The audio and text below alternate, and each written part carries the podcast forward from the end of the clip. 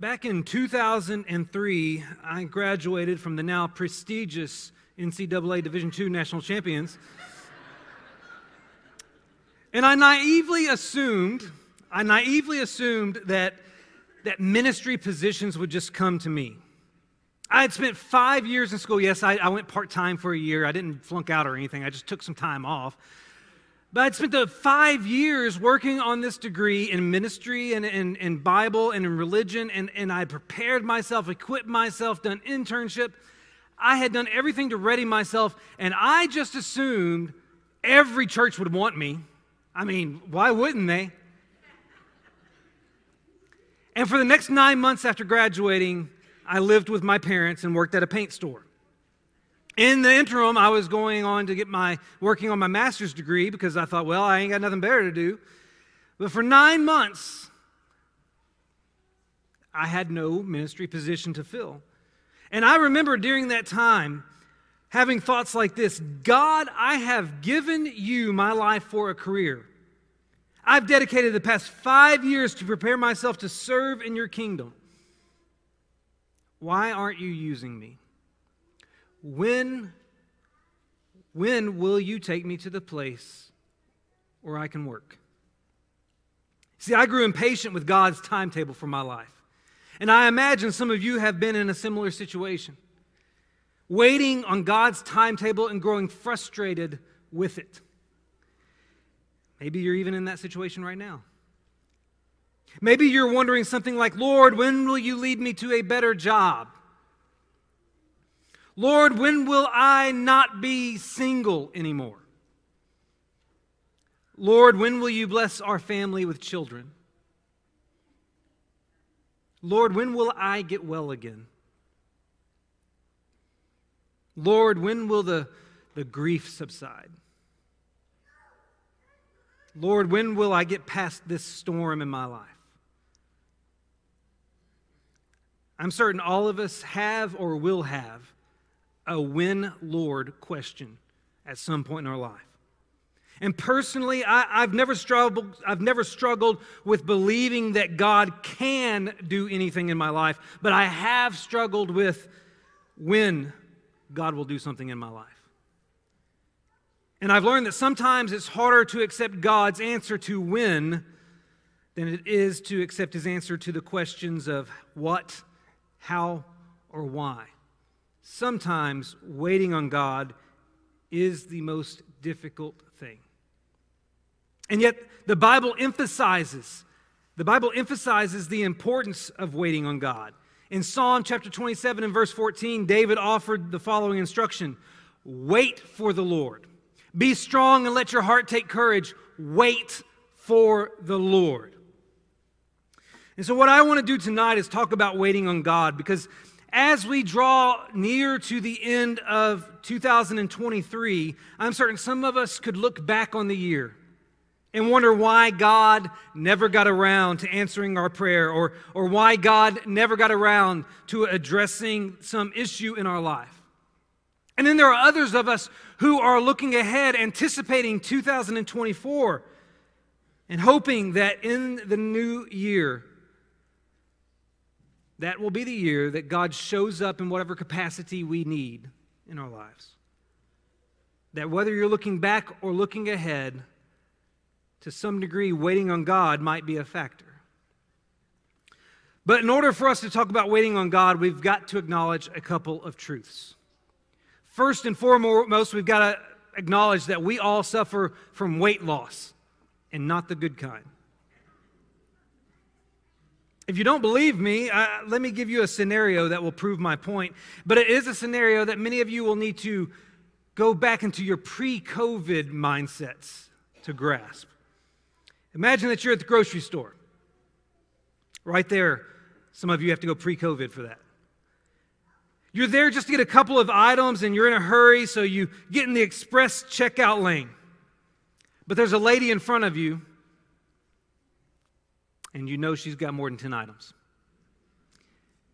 It just looks like there's too many things in her cart.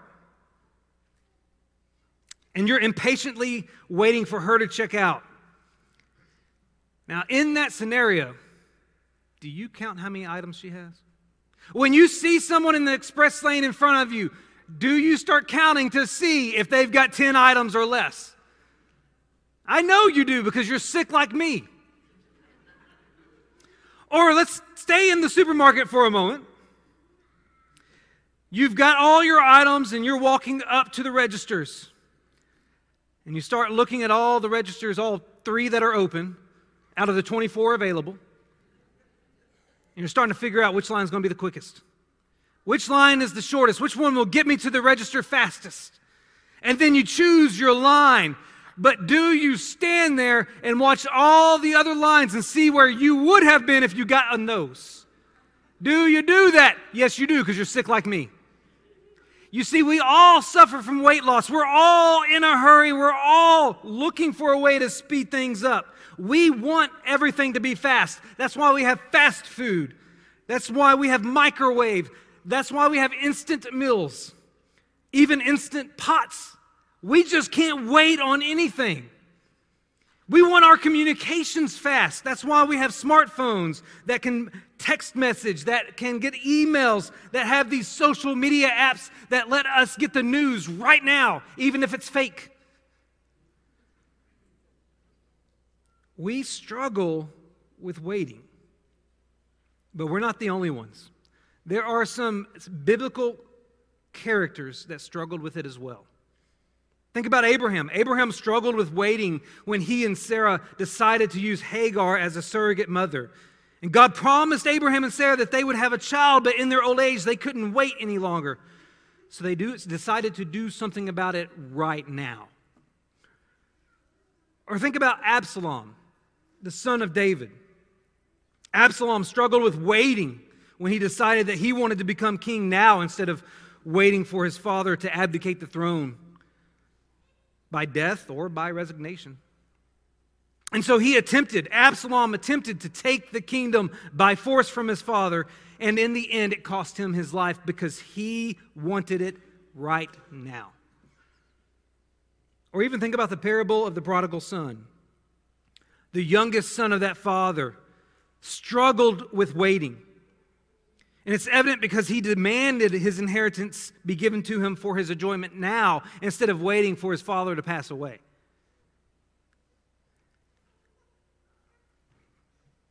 We're not unlike these individuals. We struggle with waiting. And all we're doing when we fail to wait is we're bowing to the idol of instant gratification. We're worshiping a false God a God called now. But just because we struggle with weight loss doesn't mean God does. In fact, God specializes in weight gain. That's the other truth we need to acknowledge. See, when it comes to waiting, God is kind of like an air traffic controller. An air traffic controller is perched in the airport's control tower, observing flight paths, communicating with pilots telling, telling planes when they can land, when they can take off. He's the guy that you never see, but is often the source of your frustration when you have to sit an exorbitant amount of time on the tarmac. It's his job to direct traffic. It's, it's his job to keep everyone safe. It's, it's his job to make things run smoothly. And sometimes, in order to accomplish those objectives, he has to make you wait. You know, God is in heaven observing the paths of our lives, communicating with us through His Word, and trying through that very Word to maneuver us in the direction of His will. And at times, He will give the go ahead signal, and at times, He will ground everything.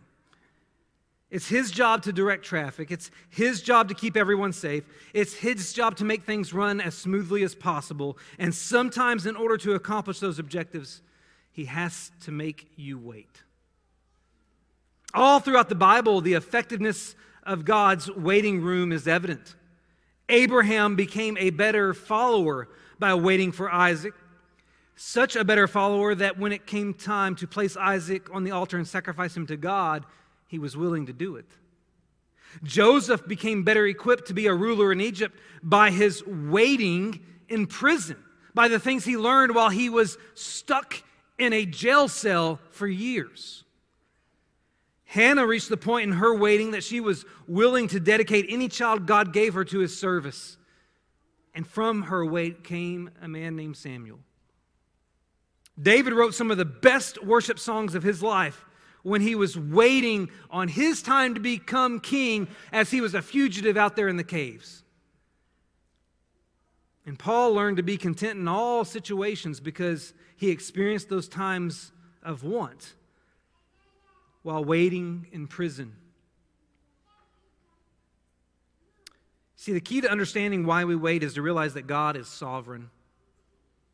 And therefore, He doesn't have to make us wait, but sometimes He chooses to make us wait because what He is doing in us while we wait is just as important as what we are waiting for. I think Solomon summed up the correct mindset toward waiting when he said in Ecclesiastes chapter 3 and verse 11 that God has made everything beautiful in its time. Since the Bible admits that waiting is a part of our relationship with God and instructs us to add waiting to our spiritual repertoire, it would be beneficial for us to consider what waiting really entails. And I believe the ever practical James provides some guidance in this regard.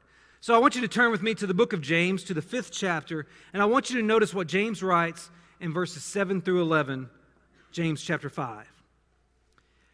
He starts off, be patient. That's just a fancier way of saying wait.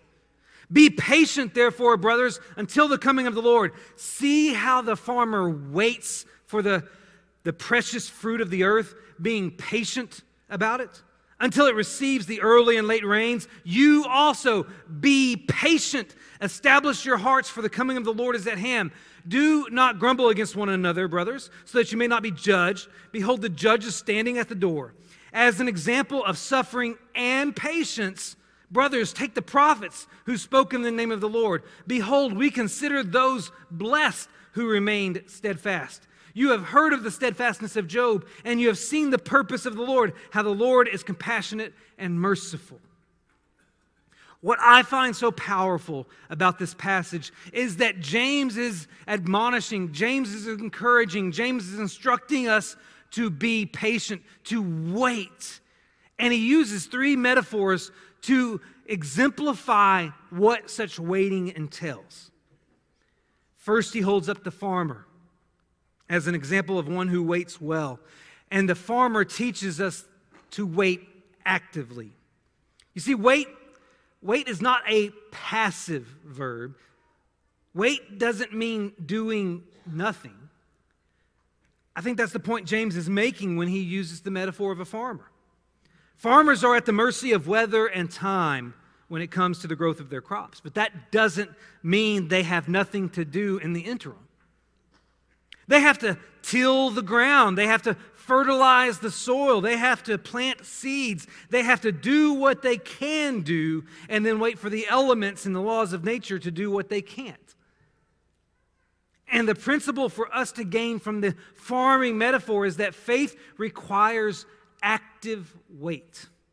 Faith means doing what you can do while you wait for God to do what you can't do. So, what do we need to be doing while we wait on the Lord to do what only He can do? I'm reminded of what happened to Paul in Acts chapter 16. Paul and Silas were on a missionary journey. They had just visited Derbe and Lystra. They had recruited Timothy. They had strengthened churches that they had established previously. And they intended to go to a new area, to a new province to the province of Asia to share the good news of Jesus Christ with people who hadn't heard it yet. But we're told in Acts chapter 16 and verse 6 that they were forbidden by the Holy Spirit from going to Asia. So, what does Paul do?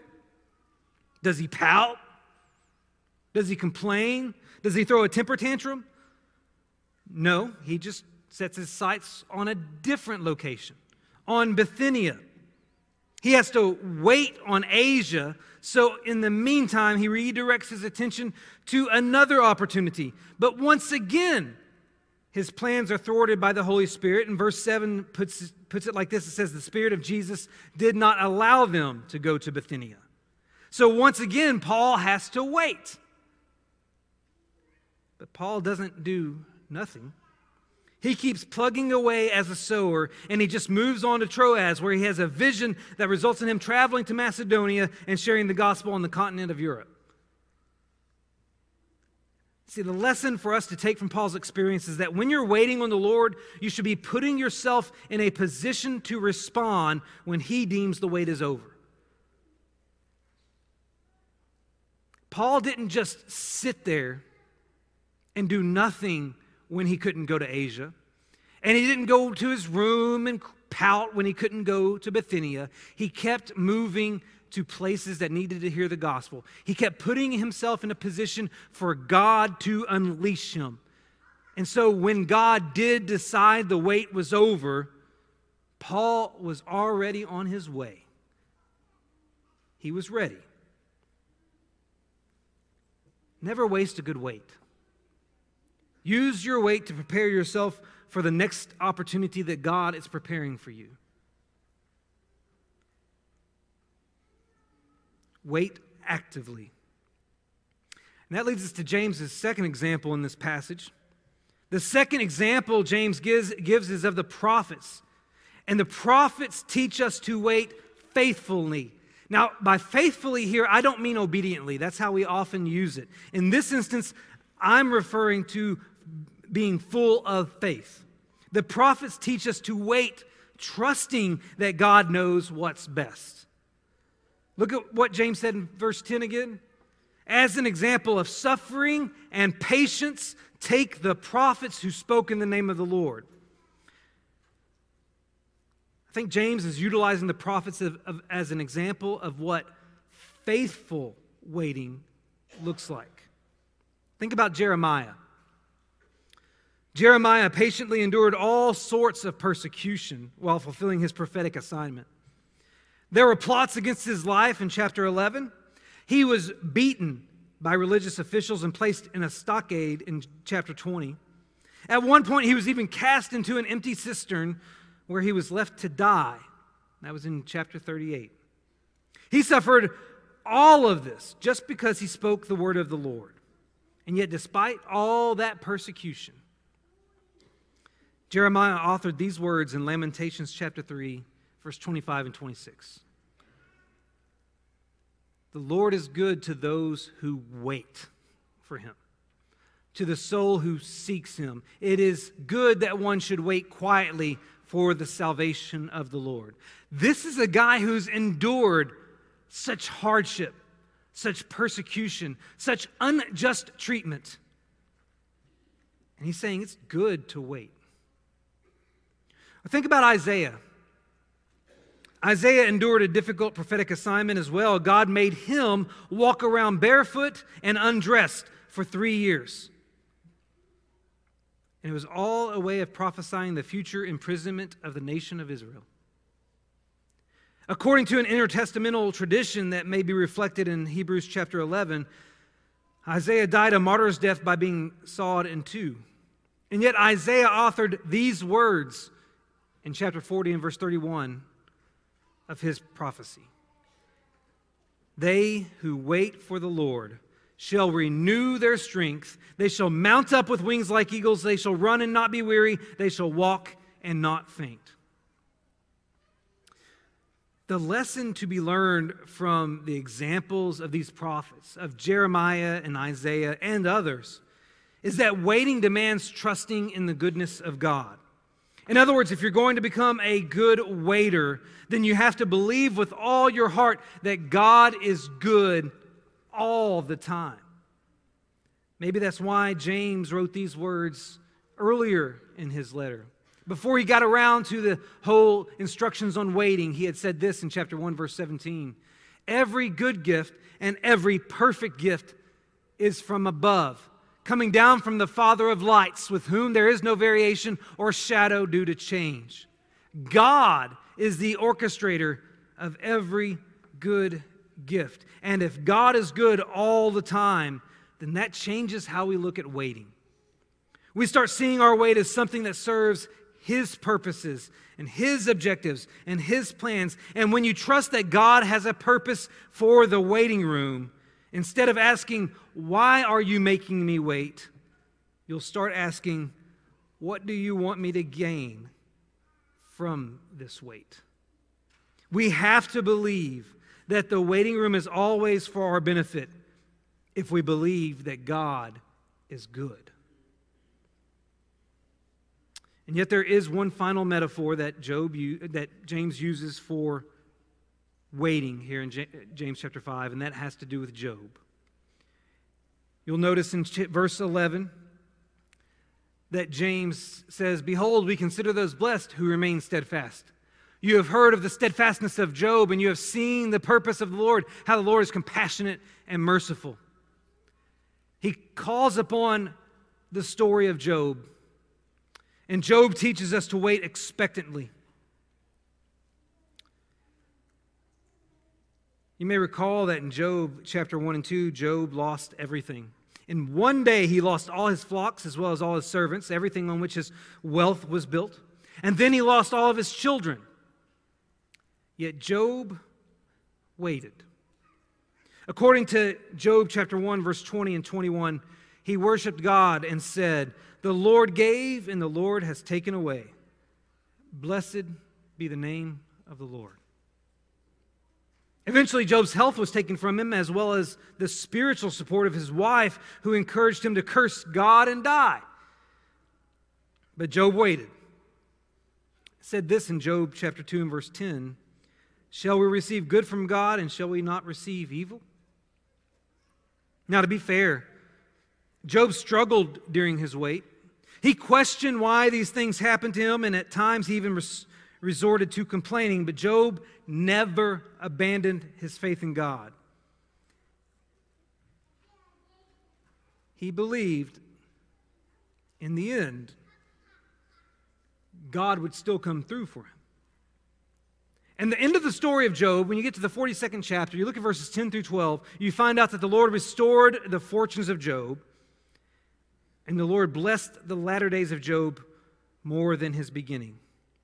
You see, Job waited expectantly. He didn't wait perfectly, but he waited expectantly. He expected God to reward his faithful wait one way or another. Why?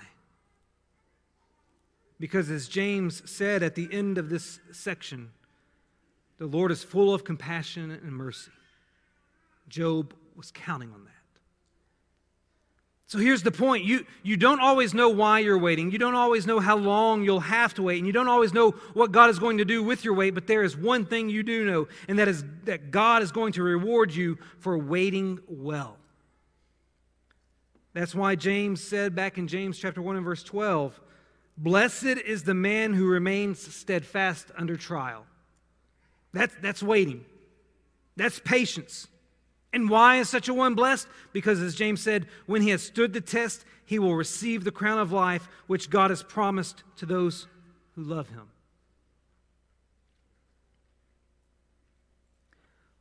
Waiting is never easy.